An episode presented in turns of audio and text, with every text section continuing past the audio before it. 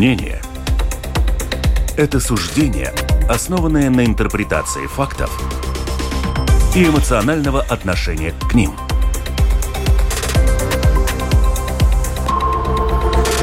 Открытый разговор с Ольгой Князевой на Латвийском радио 4. Приветствую, дорогих радиослушателей. С вами Ольга Князева. Открытый разговор. Ну что, понедельник у нас стартовал. Неделя будет недолгой. Пятница у нас уже выходной, но до пятницы надо дожить. Так что отдохнуть-то мы успеем, но сейчас время поработать. У нас тема серьезная. ЧП. Э, чрезвычайная ситуация в сельском хозяйстве из-за засухи. И в целом мы поговорим о проблемах и вызовах сельского хозяйства сегодня. И наши гости, я представлю их в студии. У нас Рейнис Лазданс, представитель общества «Латвийский клуб молодых крестьян» и глава хозяйства Лаздани в Даугавпилском крае. Рейнис, приветствую. Добрый день. Далеко ехали? Сколько? Два часа, Два да, часа, потратили. Да. Вот просто герой человек ехал с Даугавпилса, чтобы попасть на нашу передачу. Спасибо вам за это, Ренис. Ну, посмотрели на поля. Я когда еду, вот, вы знаете, куда-то в село, я всегда смотрю, где что растет. Просто как обывателю интересно, где у нас что вот красивое такое на полях.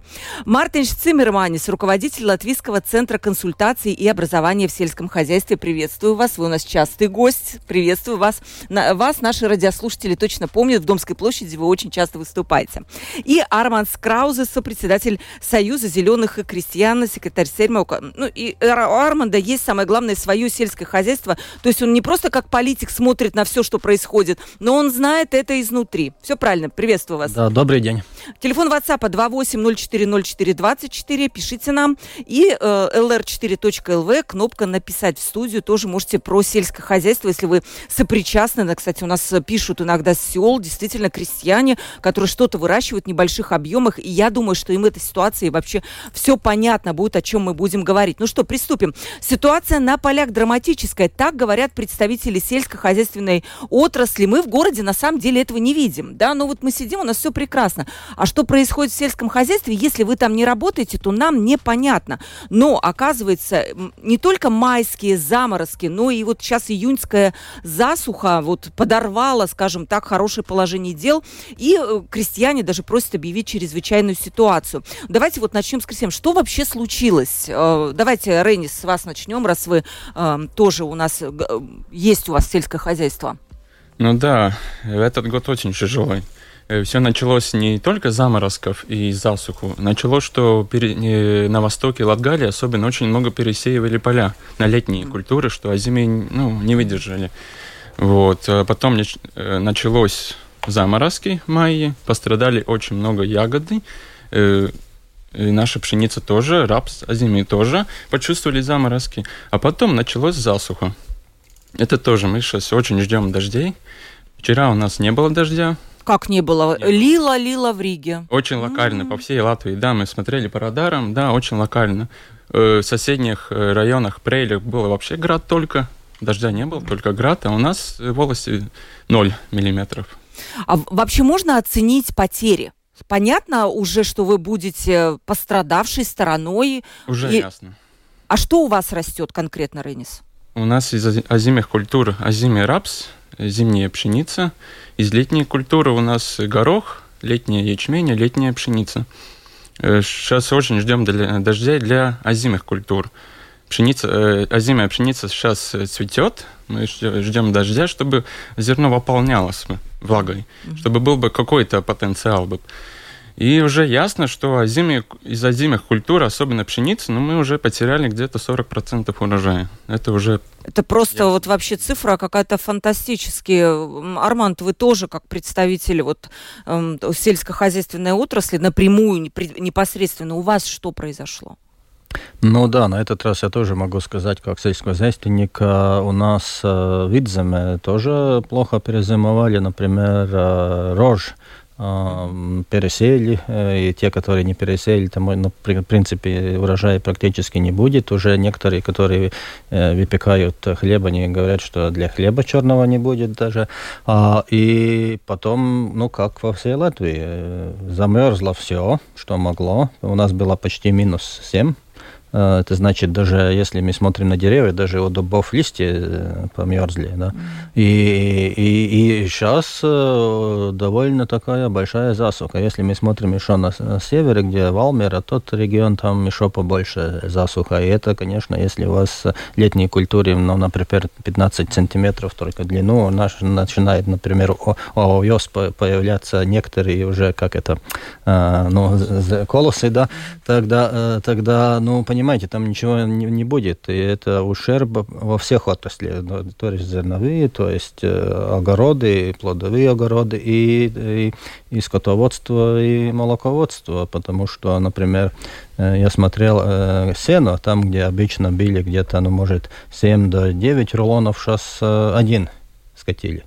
Ну, значит, 7-9 э, раз меньше э, травы. То есть вы подтверждаете, что вот такая цифра 40% это действительно вот реальная ситуация? Ну, что... насчет сена это уже не 40%, может, я, я не знаю, может, сена, Мартинча, да. да, там сена нету, просто там, по-моему, на 80% меньше или так.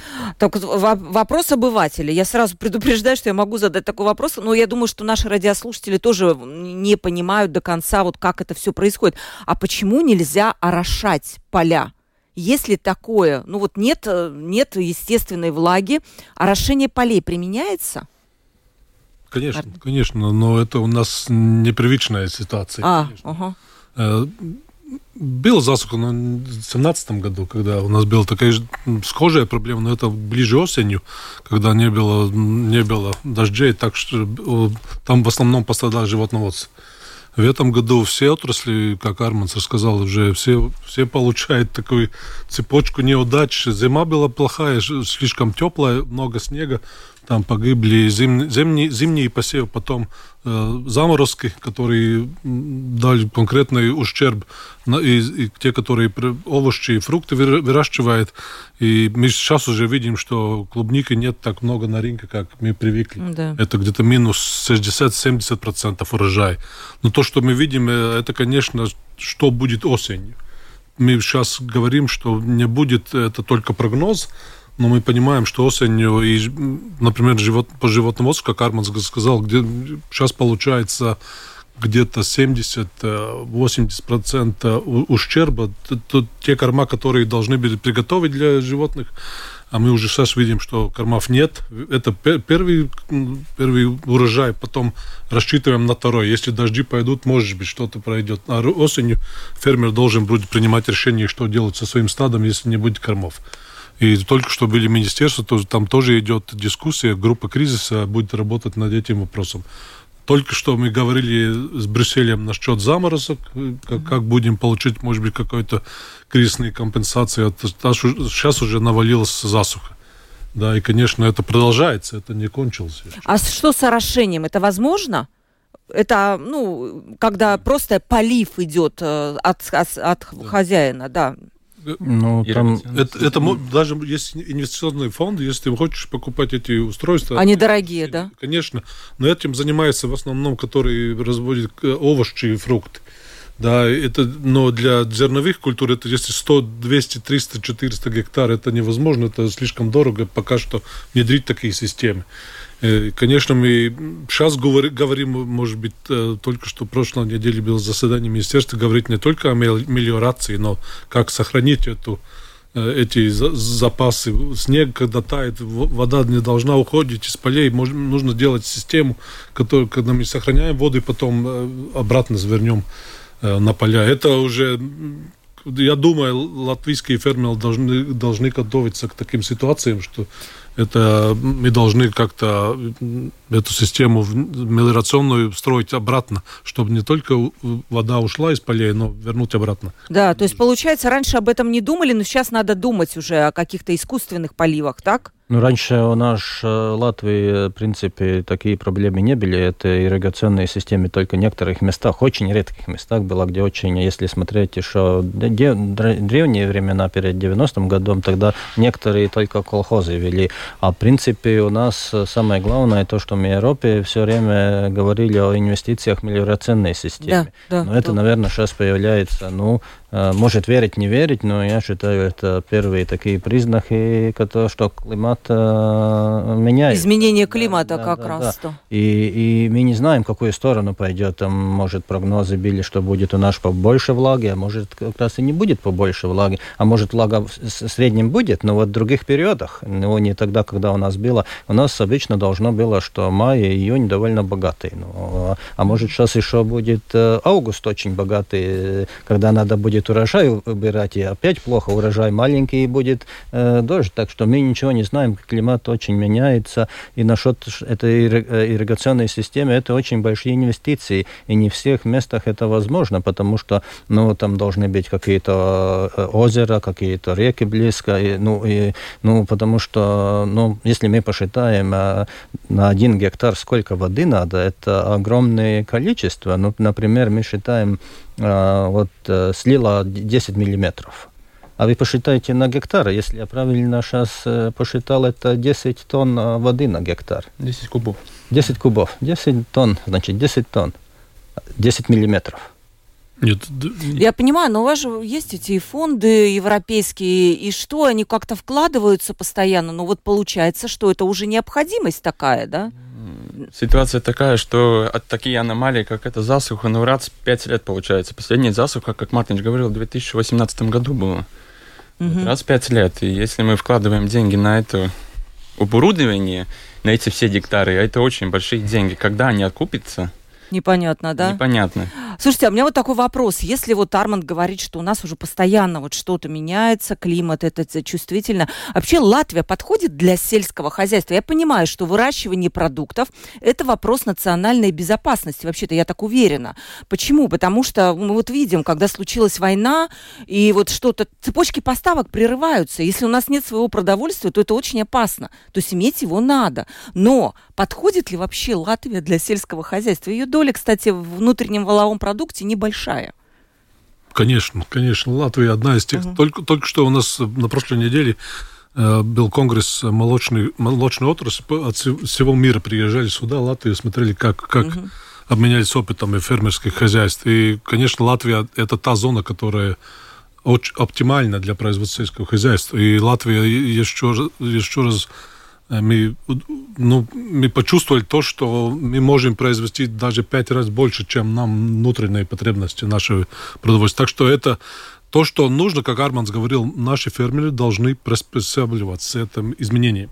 Если сейчас уже мы видим, что Швеция и Дания тоже эти ирригационные системы построили, это, конечно, да. большие инвестиции, но если они, они уже чувствовали, у них, может быть, наука или что-то такое подсказывали, что будет изменение э, будет засухи, готовитесь к этому. Нам, нам мы все время говорим, нужно там строить мелиционные системы и так далее. А кто-то подсказывает нам? Есть какие-то умные люди ну, в Латвии, которые вот да. тоже вот так подсказывают, говорят, ребята, вы через пять лет, вот смотрите, вам надо вот то, вот то. Есть такое? У вас, кстати, вот вы как раз, у вас центр должен, по идее, Ну да, вот ну, этого не хватает, можно откровенно сказать. Mm-hmm. Это работа с наукой. И изменение природы, климата, изменение климата – это то, что у нас отстаем, можно так сказать, какие потребности будет э, для фермеров через лет 10-20. Да? Мы только видим э, лесная отрасль, что мы уже сейчас, сейчас планируем, какие деревья будут расти через лет 30-50 в Латвии. Там наука прогнозирует, что будет. Это и вся европейская отрасль тоже в эту сторону смотрит. Но Латвия пока что в этой зоне у нас а, мы должны водяные ресурсы у нас в Латвии очень большие. Да, да. Мы пятерка мира ходим, ходим, потому что у нас очень много пресной воды, и это наше преимущество, если сравнить с Испанией. Да? И, конечно, если нам подготовиться к этой ситуации, урожай должен быть, если будет эта система работать, все как нормально, урожай должен быть очень хороший, особенно там для, для таких яблонь, картошки и так далее. То, что нам не хватает пока что Латвии. Так что это должны приспосабливаться, учиться к новым, к новым системам. Но если смотреть, может быть, э, раньше, уже в советские времена, уже тогда об этом думали. У нас были э, хозяйства, которые планировали, как э, использовать ирригационные системы уже тогда. Это не, не, ничего нового. Просто мы должны вернуться, посмотреть еще, построить те, те системы, которые нам нужны. Ну, конечно, если идет засуха по всей Европе, как в этом году. Да, сейчас в этом году уже, действительно по всей Европе. Это уже, ну, там, ряд, даже такие системы не поможет сохранить весь урожай. Да. Это а как вы приспосабливаетесь, Рейнис? Вот, вот э, сказал э, Мартин, что нужно приспосабливаться. С наукой, к сожалению, вот нет такой какой-то такой большой связи. Это мы потом у Арманда спросим, почему нет. Человек политик и человек предприниматель, по идее, он должен, должен понимать эти проблемы, что нужно нужно иметь вот такие системы как бы предсказания, может быть, еще что-то? Ну, я как руководитель живого хозяйства 8 лет угу. пытаемся приспосабливаться.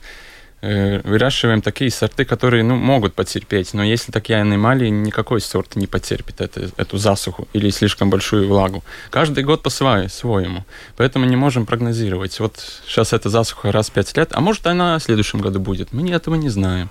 И что, что тогда будете делать? Если вот уже конкретно вот так вот и в этом, и в следующем. Ну, как засуху, ну, конечно, зимние культуры немножко легче потерпят эту засуху, uh-huh. чем летние культуры. Они уже, летние ячмени, летняя пшеница, как uh-huh. и Арман говорит, и овес уже очень низко, уже колос uh-huh. вылез, они очень низко, не знаем, как uh-huh. скосить потом это. Вот. Это, как сказать, полбеды. Но главное, чтобы были, была бы стабильность эконом, экономическим уровне. Ну, что вы имеете в виду? Что, что да? Этот сезон несравнимый с 2018 году, потому что э, э, цены на сырье, которые мы покупали mm-hmm. на производство, сейчас очень большая разница между ценами сырье и ценами зерно, что, что есть сейчас на данный момент. Это очень печально. Mm-hmm. Если низкий урожай и если еще по минусам пойдем, вот вся экономика – Раньше было ясно, уровень сырье столько стоит, зерно столько стоит. В прошлом году зерно тоже дорого угу. стоило из-за этой всей ситуации, что происходило. Сейчас, э, после Нового года, это удобрение, например, удобрение упала цена. Зерну тоже упала цена. Есть крестьяне, мы тоже продали старый урожай в этом году, тоже по низким ценам. Осень, осенью было большие цены. Угу. Это тоже, как сказать, очень большая лотерея. Да, это лотерея. А вы считаете, что нужно объявлять чрезвычайную ситуацию? Потому что пока министр сельского хозяйства Дидзе Шмидт сказал, что мы близки к этой ситуации. Но он не сказал, что вот ее прямо сейчас надо вводить. Ну, трудно сказать. Это на... Арманд лучше скажет. Но это ваше сам, ощущение, если, если, да? Я сам не понимаю, если объявит, что и что делать будет. Потому а что тому Арманда что, сейчас спросим. Да, потому что ясно, что потери уже это сотни миллионов евро всех отраслях. Да. Арманд, и... а вот расскажите, чрезвычайная ситуация – это один момент, и мы близки к этой чрезвычайной ситуации, как сказал министр. Что отделяет нас вот от, от, от первого до второго шага? Ну, я думаю, что надо э, вести. Ну, я хочу одну вещь уточнить mm-hmm. насчет этого дождя. Я посчитал, пока вы говорили, получается 1 миллиметр это 10 тонн, а 10 миллиметров это 100 тонн на 1 гектар. Просто, ну, чтобы радиослушатели поняли. Вот сейчас, например, в Салденском районе я смотрел, там 10 миллиметров почти э, пошло дождь.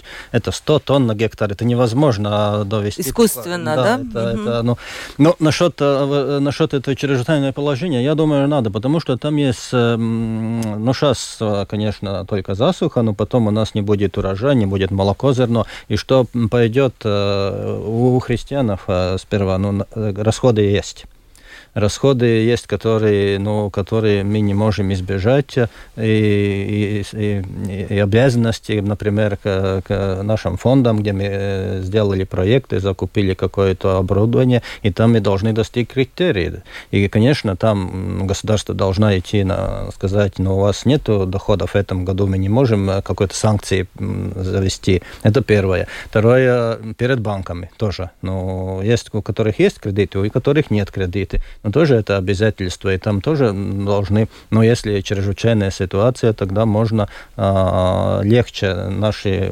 учреждения, как э, Lauku atbalsta и другие, угу. э, сделать э, откапы, как это. Ну да, да. А, и, и, и, конечно, и банки, и потом, а, потом а, очень важно, когда чрезвычайная ситуация, и когда наши чиновники говорят с Брюсселем тоже, они уже знают, сколько дождь шел, какие средние это все наши показатели, и они могут говорить. Обычно у нас, например, бывает там 50 миллиметров этот период, а сейчас у нас получилось 5 ну, значит 10 раз меньше, конечно, это ну, чрезвычайное положение. Так что я думаю, что надо смотреть по всему этому, э, и, конечно, министерство должно реагировать. Тогда э, э просить э, финансовую помощь с Брюсселя и, конечно, осенью смотреть э, все эти платежи, которые европейские, очень быстро все выплатить.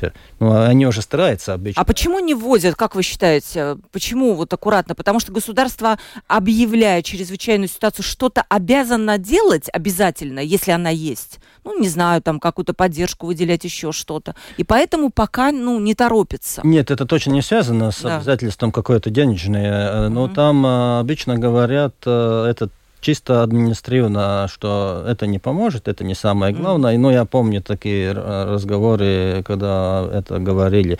Но я считаю, что надо, потому что это важно для очень многих, э, ну, которые обязательства взяли на себя.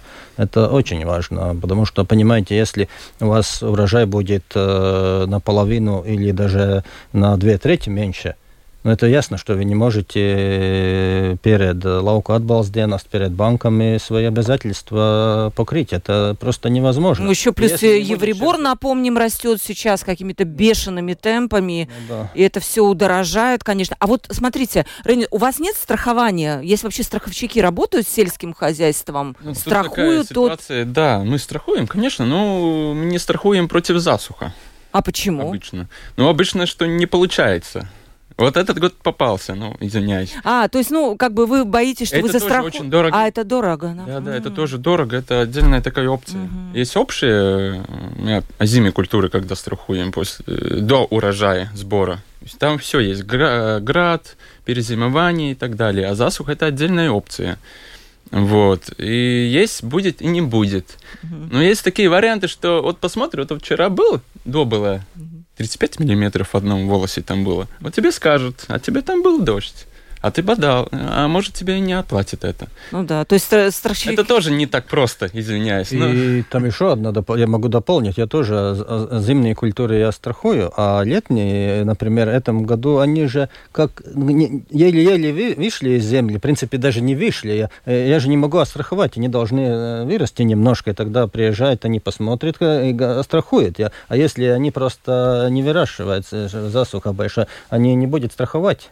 Там тоже. То есть там свои есть нюансы. А до, дорого вообще? Вот они страхуют, как... если кто, что-то выросло. Но если ничего не выросло, я говорю, я посеял, они не будет э, зерно, которое лежит в земле и никогда не вырастет. А вообще есть проблемы с получением возмещения от страховщиков? Вот вы наверняка между собой там нет, да? То есть все четко работает, да? Договоры все оплачено. На, очень четко в этом году я тоже получил за земные культуры, за рожь, потому что мне, в принципе, вес 100% э, ну, пострадал. И там было все четко. Если у вас договор есть, не работает, я говорю, ну, все, перфектно, но ну, ну. А все страхуются, или это все-таки такое исключение? Потому что какое-то время назад вообще этого страхования не было. Пока что эта система внедряется, и там серьезные субсидии, 16 миллионов евро в год.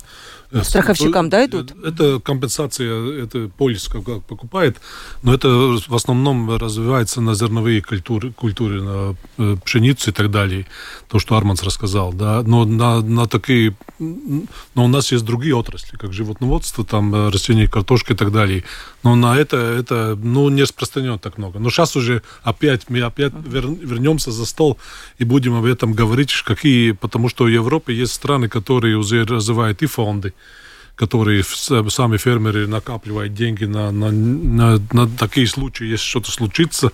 Это тоже Латвия могла уже сделать в этом периоде, сделать фонд э, таких э, рисковый фонд. Если что-то случится, у нас какой-то фонд когда идет хорошо, должен скап, скапливать деньги. Если... А, вы знаете, это же невозможно, правильно, откладывать ну, что-то.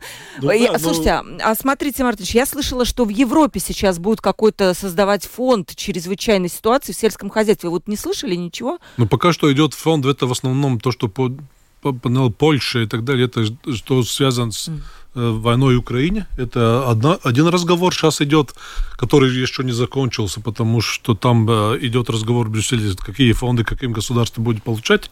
Но это второй, сейчас поднимается вторая волна, это засуха, конечно. Да, там она многих и, стран И, конечно, Европа говорит, у вас есть свои фонды, которые вы получаете от, от Евро, Европы, свои системы, как э, рисковые фонды, вы сами должны строить, что и как у вас есть такая возможность. Это только наше решение если Арманс тоже знает, мы давно об этом разговаривали, создавать такие фонды. Фонд «Солидарность», как каждый фермер из каждого гектара платит какую-то сумму, Э, накапливаются деньги, это в Германии очень распространено. Потом же, если какая-то проблема случается, как-то... Ну, это у банков есть, да, фонд страхования депозитов, когда человек приносит деньги, и э, потом, когда, если вдруг банк лопается, то выплачивают. Но это вообще-то хорошая идея. Арман, а почему не, не, не идет дальше разговоров вот это, этот фонд? Э, Ренис, правильно было бы такой фонд создать? Да, конечно. Да, как и есть тоже предпринимательская пошлина, что если компания оказывается неплатежеспособной, и работникам тогда с нее выплачивают. В принципе, много где такая система работает. Армат, а что мешает создать здесь в сельском хозяйстве? такое? Ну, я думаю, до сих пор такие ну, тяжелые годы, как этот, не были так часто. И, ну, когда, ну как, ну, как бы сказать, если вы ну, не чувствуете такие, э, ну, sekas. Да, последствия. Последствия. Тогда, когда переговоры, то, что я помню, были переговоры с организациями, просто не могли э, договориться, как, как, как делать, например, сколько там наши деньги, потому что там должен вкладывать сам сельское хозяйство, никто же, сколько я буду платить, и, и как это все будет, и кто будет администрировать. Как считать и это это все, были да. долгие разговоры, которые просто, ну, интерес не был такой. Потому, ну, если сейчас такие годы, как этот будет очень часто, я думаю, наверное, это, ну... Слушайте, но а, это, это как добровольную вещь вы рассказываете. Но и... я вижу, что это наподобие окты, как окта сельского хозяйства это можно ввести законодательно, обязать, чтобы не было вот каких-то таких колебаний. Но, но там должна быть очень э, такая ну, э, хорошая система, потому что, например, как мы сейчас говорили, есть некоторые регионы, где дождь пошел, и рядом, где не пошел. Если мы потом будем брать все сто процентов и всем одинаково платить, или кому-то не платить, потому что там, где метеостанция дождь пошел,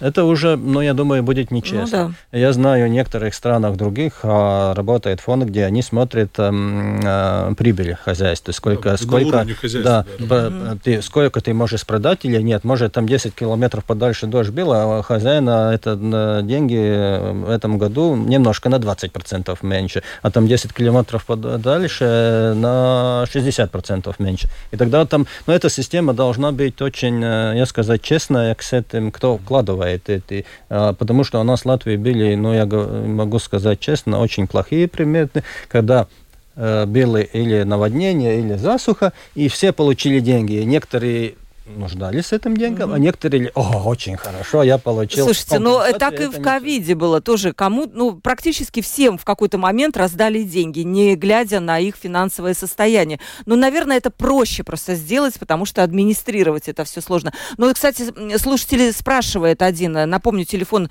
прямого эфира 28040424, наверное, к вам, Мартынович. Вот то, что вы сейчас рассказываете, как это повлияет на стоимость продуктов питания? У нас и так все дорого сейчас неужели будет на 40% дороже? Ну вот Рейни сказал 40%, человек сразу запомнил на продукты питания это переложил. Да, это, это будет реально, мы пока что говорим о будущем. Урожай собираем осенью, конечно. И, конечно, мы очень много зерновых, даже миллион тонн продаем за границу. Если вести чрезвычайную ситуацию, тогда, конечно, государство в первую очередь смотрит, как говорила, безопасность своего народа, чтобы нас было, чтобы кушать и нашим детям и в школах, и в детских садиках. Да? Это уже будет принимать какие-то решения, что и как случится осенью. Но мы видим, очень многие фермеры уже подписали договоры продажи зерна мы уже знаем, в основном где-то 50%, но если не будет урожая, это будет э, один вопрос, как, как, как это чрезвычайное положение будет влиять на то, как, какие договоры подписали фермеры, какой урожай будет продаваться. Это, конечно, будет влиять на цену. Мы уже сейчас видим, что ресурсы, ну хорошо, там дизельное топливо упало, там электричество все еще остается. Сейчас на... будет да, садал и стыкл Там, там будет да. поднимать, но то, что то, что повлияло, например, молоко упало, закупочная цена, но мы видим в магазинах эта цена, ну, не так быстро идет вниз, как, как бы нам покупателям хотелось. Осенью мы сейчас уже видим урожай картошки, если там не, не, нет ирригационных систем, там урожай наполовину меньше, если ты, ну, например, сейчас уже фермер, фермер говорит, он, у него был договор на 10 тонн, он может, может продать только 5 тонн, значит, будет дефицит, и тогда mm-hmm. уже смотрим, если есть возможность где-то за границу закупать эту картошку, привезти сюда, это как нормальная система у нас. А если этот не урожай будет по всей Европе, то, конечно, цены будут расти. И были такие годы, что урожай плохой, но цены все равно были настолько высокие, что в финансовом плане фермер выиграл. Ну, или То есть продать на, поменьше, но подороже, да? да? Сейчас э, мы, мы смотрим, э, например, ранняя картошка, Саша уже видим, э, на рынке сто, стоит евро 50 килограмм. Раньше было даже за, ну, там, 50 цент и так далее. Вчера за 2,50 да. я видел. Даже, ага. может быть, если, если это два раза уже больше, чем в прошлом году. Значит, э, это только начало. Если осенью мы будем, э, как будет развиваться, если не будет дожди, то, конечно, эти продукты, которые мы ежедневно потребляем, да, это будет... Э, Вы говорите, рожь нету, да, и черный хлеб, но это вообще традиционный латвийский товар, и он тоже, наверное, он и сейчас не дешевый, да, но лучше съесть э, хороший маленький кусочек хорошего хлеба, чем вот что-то непонятное. Да, и а, у вас есть мнение тоже, что с продуктами? Но это, наверное, вопрос, который волнует, да, большинство наших слушателей. Ренис, тоже у вас прогнозы отрицательные? Ну, трудно сказать, потому что эти проблемы во всем мире. Так, э, Канада горит сейчас. Китай все урожайные провинции затопило. Затопило, да. Италии для макаронов будущее тоже под угрозой экспорт. У них тоже мягкую пшеницу или твердую пшеницу потопили. Вот. В Европе засуха, Америки южный засуха. Очень трудно сказать. А в Украине продолжается война, это тоже накладывает отпечаток, да? То у нас то э, евребор, то минеральное удобрение, то война, то ковид. Вот постоянно что-то преследует э, не только экономику, но и сельское хозяйство вот, тоже еще с погодными условиями получается. Кстати, насчет Украины, да. там э, все мы видели, как это... Вопрос поступил дамбу, такой дамбу как раз, взорвали, да? Но эта дамба не была только для электричества, это не было только ГЭС, это было тоже ирригационная система целая, которая шли каналы что для... Серьезно? А вот да, да не все это знают, да, кстати. Что мы не знаем, что там будет. Это не только война, это еще последствия войны. То есть там затоплены эти поля, да? 10% урожая не, Некоторые затоплены, у некоторых полях не Они будет воды. послужили как ирригационная система. В следующем году там будет э, пустыня. пустыня. Mm. То есть фактически, да. Да, спрашивает еще наш слушатель, а что будет в мире? Не, не грозит ли нам голод? Ну, вот такой вопрос пришел. Не грозит ли нам голод? Ну, когда Европа начала эту дискуссию насчет, э, как э, приготовиться к этим изменениям природы mm-hmm. и так далее. Ну, я, я, у нас в Латвии мы так, а, у нас все хорошо, у нас воды хватает, у нас все отлично, но я, я помню эти презентации исследователей, которые предупреждали нас, что будет очень резкий вверх и низ, вверх и низ, то затопление, то засуха. Это изменение климата. Но они явные, сейчас мы видим на своей коже, как говорю, проверяем. Так что, я думаю, мы должны прислушиваться и принимать такие решения не только на этот год, но мы уже должны смотреть вперед. Ну, например, если есть возможность ирригационной системе построить, чтобы выращивать свою картошку, то нужно это делать. То, что я, я спокойно в Латвии, я думаю, наши фермеры для своего народа, э, мы, конечно, производим намного больше, чем, чем нам... А, кстати, вот многие считают, что это не так. Вот люди думают, что у нас ничего нет, и мы завозим. На самом деле мы еще экспортируем э, большую часть, да, ну, ну, не все, да, наверное, чаще нужно передачи одна, про Каждый день одна треть молока завод, продается за границу. Миллион тонн зерна мы продаем за границу. Это где почти 100% то, что мы выращиваем. Конечно, мы очень много завезем обратно из э, Польши и так далее, но это уже переработано, то, что мы покупаем в магазинах. Мы, мы вывозим сырье, обратно получаем продукты. Подождите, питания. а почему у нас мы, мы сами не можем производить продукты питания? А, Хор... Почему вот мы это хороший Польши? вопрос, что мы, может быть, не так хорошо сделали. Сейчас, э, например, молочно, почему так много молока мы там 700 тонн в день продаем Польшу или Литву, и потом привозим их продукты обратно через Максим и так далее, да, через эти большие магазины и цепи. Конечно, может быть, э, то, что мы должны эту реконструкцию реформу нашей индустрии, которая работала, ну, мы видим, на, на российские рынки перестройки на европейские рынки не, не были так удачны, как, например, Польша. Польша, они уже хорошо поняли, что нужно большой объем, чтобы, например, торговать с, с Китаем. Там нужен, Латвия должна бы объединиться под одну крышу всех фермеров, чтобы продавать, например, на Китай корабль молока и так далее. То, что мы боимся этой кооперации, это видно, и у нас это идет очень медленно. Поэтому, ну, и свободный рынок Евро, Евросоюза, это, конечно, свои плюсы и свои минусы. Для фермеров, может быть... А вот мы спросим, да, давайте, Ренис, плюсы или минусы? И вот насчет объединения, да, мы слишком маленькие по отдельности, чтобы вот действительно что-то серьезное предлагать там или Китаю, или кому-то еще. Ну да, молочная отрасль всегда такая была, что маленькие корпоративы, нету такого большого да, корпоратива, да, да. который мог бы как ну, в Литве, большой объем влиять. Вот я большой угу. такой. Э, в зерновом отрасли это по-другому. У нас тоже есть большие э, сильные корпоративы. Там уже по-другому. Мы как, я как зерно выращиваю, мне есть гарантия, что вот зерно сдаю, без проблем будет все. Угу. Вот. А вот, Арманд, насчет того, что, да, Мартинч сказал, что мы а, отправляем вот это сырье, но при этом закупаем продукцию. Не кажется ли вам все-таки это ну, не, не совсем правильным? Мы могли бы внутри страны этот производственный цикл организовать и не отдавать деньги на сторону. Ну, конечно, это неправильно, но это не ситуация рынка. Я помню, как э, несколько лет назад в Брюсселе там дискутировали, и, например, приводили одну случай, когда с Нидерланда машинами с помидорами шла в Испанию, Испании в Нидерланды э, столкнулись, и все помидоры. А зачем везти сюда, туда? Это, это, ну, это то же самое насчет молока. Мы вывозим из Латвии, вывозим Латвии. Конечно, это, э, я считаю, что мы можем это ну, нам надо, не можем, нам надо идти политику, когда мы делаем это короткие цепи от, от, от э, поля до покупателя. И там, а, если мы складываем э, какие-то государственные европейские фонды, mm-hmm. да, тогда мы можем это ну, повлиять, чтобы это э, не было такие длинные цепи. Но так э, законом принять в Европе это, конечно, невозможно на свободный рынок.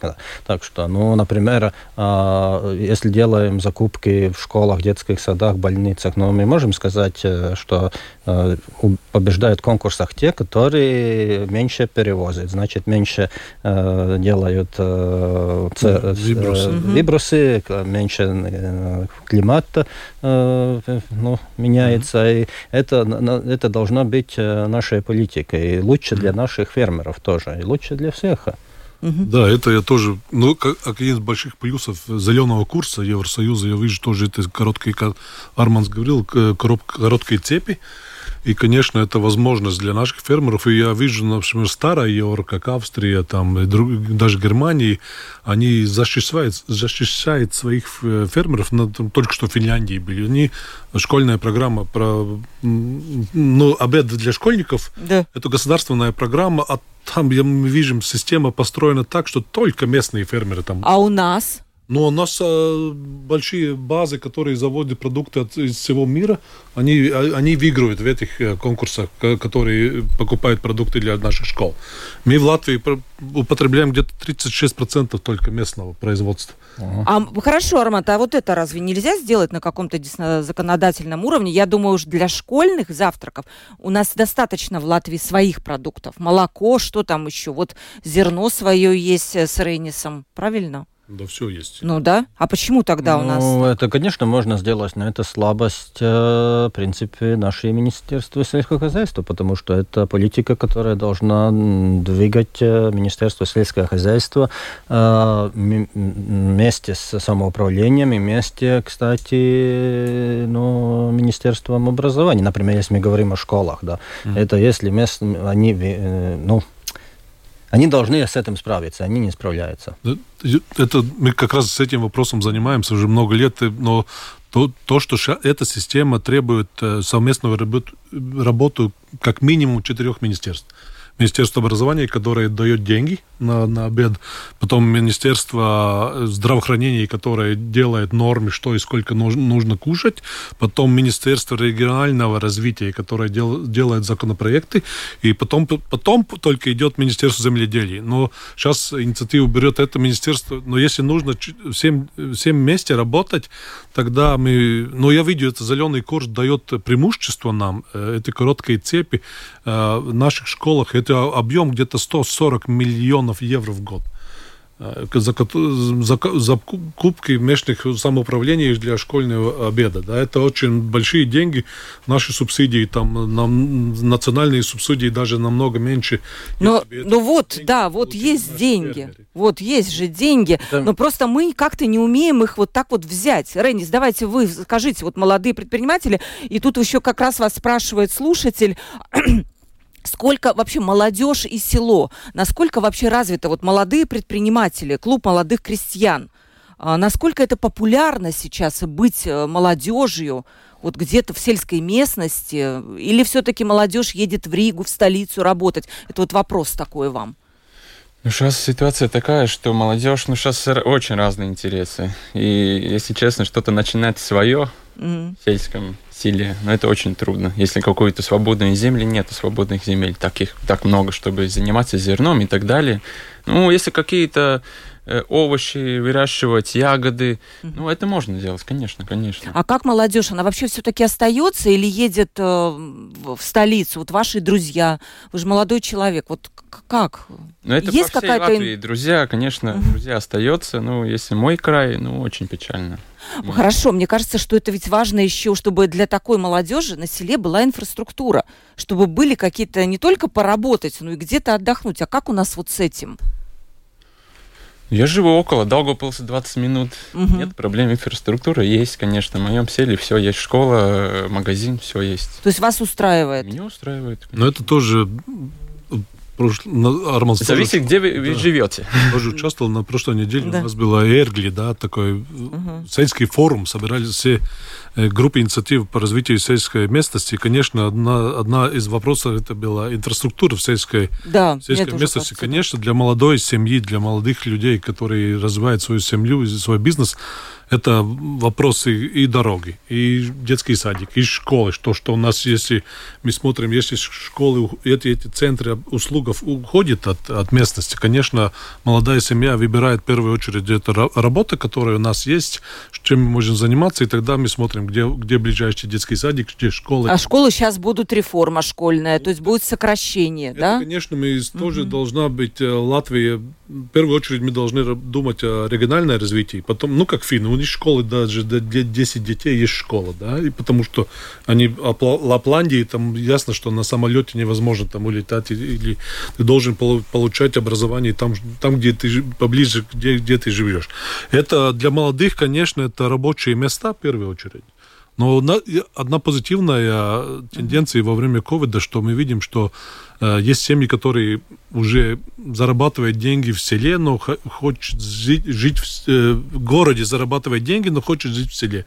У нас почти, мы говорим с этими, которые продают э, ну, недвижимость, они говорят такие, как раньше, дом в селе сейчас уже трудно найти и свободно купить, как раньше было, да, потому что интерес растет, э, очень много молодые семьи хотят жить в селе. Это хорошая тенденция, позитивная очень, потому что они делают там услуги, запрос к услугам и так далее. Так что даже мы смотрим по всей Европе, что это меняется, и мы, Латвия, если бы у нас были получше дороги, интернет уже у нас есть очень хороший, это, это очень многие нас завидуют, как у нас это распространено, но если бы были хорошие дороги, магистрали, там железная дорога, то, ну, мы как бы думаем, там, Даугавпилс 240 километров, что два часа ехал, да, говорил, но если когда когда-то по, по той же самой Украине ехал, то 200 километров это поехать к соседу, да, это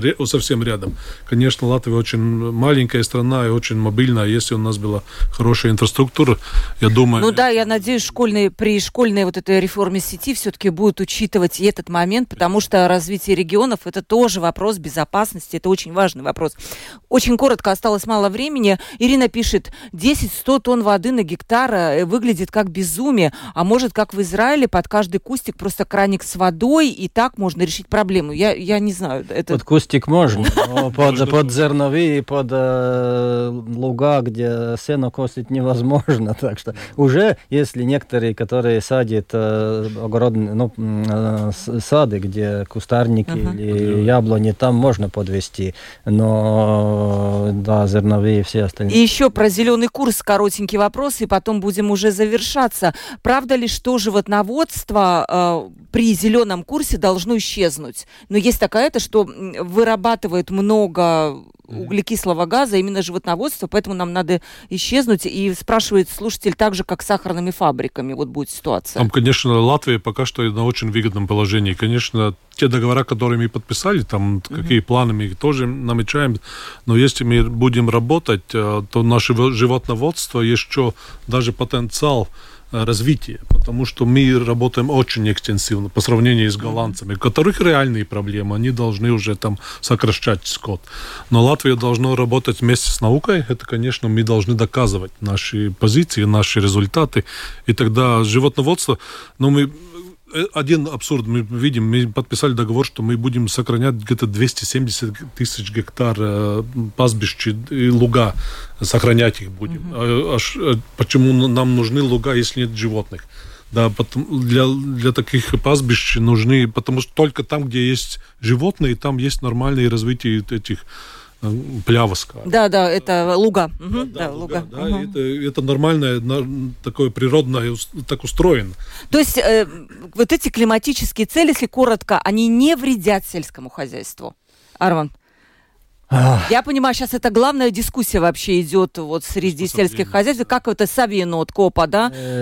Некоторые, я считаю, если они не до конца не, не выяснены, не, не выговорены с организацией, они вредят некоторые. И, например, этот насчет, э, который Мартинч упомянул, э, мы должны очень много лугов держать, а скотоводство вот это э, меньше. Но это не получается. Это просто mm-hmm. не получается. И то, что ну, мы должны развить скотоводство, потому что на один гектар должен быть какое-то mm-hmm. количество э, животных. Да. Mm-hmm. Так что там надо... Ну, то есть каждую думать, регулу, думать каждую да. директиву надо внимательно читать. Рейнис тоже. Вы не видите противоречия между климатическими целями и вашим развитием вашего сельского хозяйства? Не, ну, Очень коротко, да. Есть всякие акции, не опять замыслоды были такие, mm-hmm. да, насчет мяса, что не нельзя кушать мясо. Да. Ну, это не, ну, это неправильно, конечно. То есть нужно тоже смотреть, тщательно изучать да, да, и применять не это. Надо доверять пустым словам просто. Это все надо доверять расследованиям. Так что... и, и, да, и науке, наверное. Я надеюсь, что у вас будет с наукой более тесная связь, что вы над этим работаете. Спасибо вам большое, дорогие гости, было интересно. Рейнис Лазданс, представитель общества «Латвийский клуб молодых крестьян», был сегодня у нас в студии. Спасибо большое. Эм, приедем к вам-нибудь в гости в Даугавпилский край. Мне очень нравится, очень красивый край. И вот как раз будет Лига, я думаю, лучшее время там отметить Лига как раз в Долговпилском крае. Там прекрасно. Мартин Циммерманис, руководитель Латвийского центра консультации и образования в сельском хозяйстве. Мартин, спасибо, вы нас сейчас вот прямо точно образовали. Вот меня так, я многое не знала, вот теперь вы меня, как минимум меня вы образовали на этой передаче. И Арман Скраузе, сопредседатель Союза зеленых и крестьян. А, и у Арманда есть свое хозяйство, поэтому он знает об этой проблеме не понаслышке. Спасибо спасибо. Я надеюсь, что вы будете как бы лоббировать, э, как депутат, тоже наше сельское хозяйство. И вот много что нужно решить. И вот особенно меня поразило то, что мы, в принципе, 140 миллионов, мы могли бы, наверное, каких-то денег больше иметь, наши э, производители пищевых предприятий, если бы мы лоббировали производителей для наших сельских школ. Я надеюсь, этот вопрос будет решен. Спасибо большое всем. Эм, спасибо оператору Карлис Рашманис, продюсер Валентина Артеменко. Я, Ольга Князева, прощаюсь с вами. Завтра у нас очень интересная тема – гражданская оборона в Латвии. Вот мы говорили про военную подготовку, а завтра будем говорить про гражданскую оборону, насколько мы готовы, насколько в каком состоянии она у нас находится. Всем пока.